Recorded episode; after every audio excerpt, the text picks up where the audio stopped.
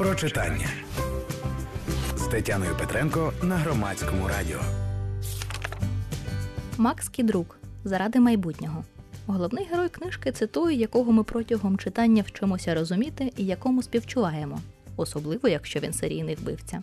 Ми вболіваємо за героя і чекаємо, що наприкінці роману йому вдасться завоювати світ, розкрити злочини чи принаймні усіх надурити і з усією крутійською грацією піти в захід сонця. Проте автори часом граються з нашими очікуваннями і роблять так, що їхні герої не виграють, а програють наприкінці книжки.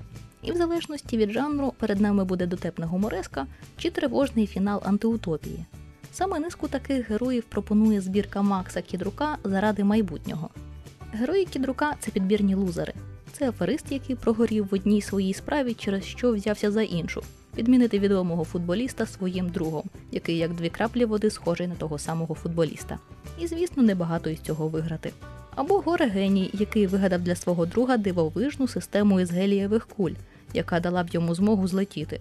Система і справді злетіла, але прорахунок горе генія ледь не відправив хлопця у космос і принагідно дуже потішив і рознервував пілотів на недалекому від місця подій Борисполі. Цікаво, що всі ці тексти про хибний вибір чи помилки автор об'єднав під заголовком заради майбутнього, наче тихцем натякаючи, що це саме майбутнє створюють недобірні генії і безпомильні герої, заради якого такого майбутнього старається кожен лузер. Його формує помилка лікаря, який зробив вибір прооперувати пацієнтку, від чого та померла на столі, а могла жити ще кілька десятків років зі своєю хворобою. Майбутнє це маленькі дурощі і амбіції горе пілота і його друга горе винахідника. Майбутнє це щоденні маленькі дії і дурощі кожного з героїв, які виливаються фатальними наслідками для більшого світу.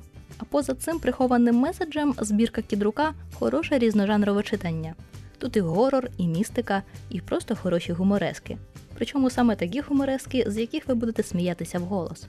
А прочитати ці дотепні, страшні, смішні і сумні оповідання можна у збірці Макса Кідрука з промовистою назвою Заради майбутнього від видавництва Клуб сімейного дозвілля. Про читання з Тетяною Петренко на громадському радіо.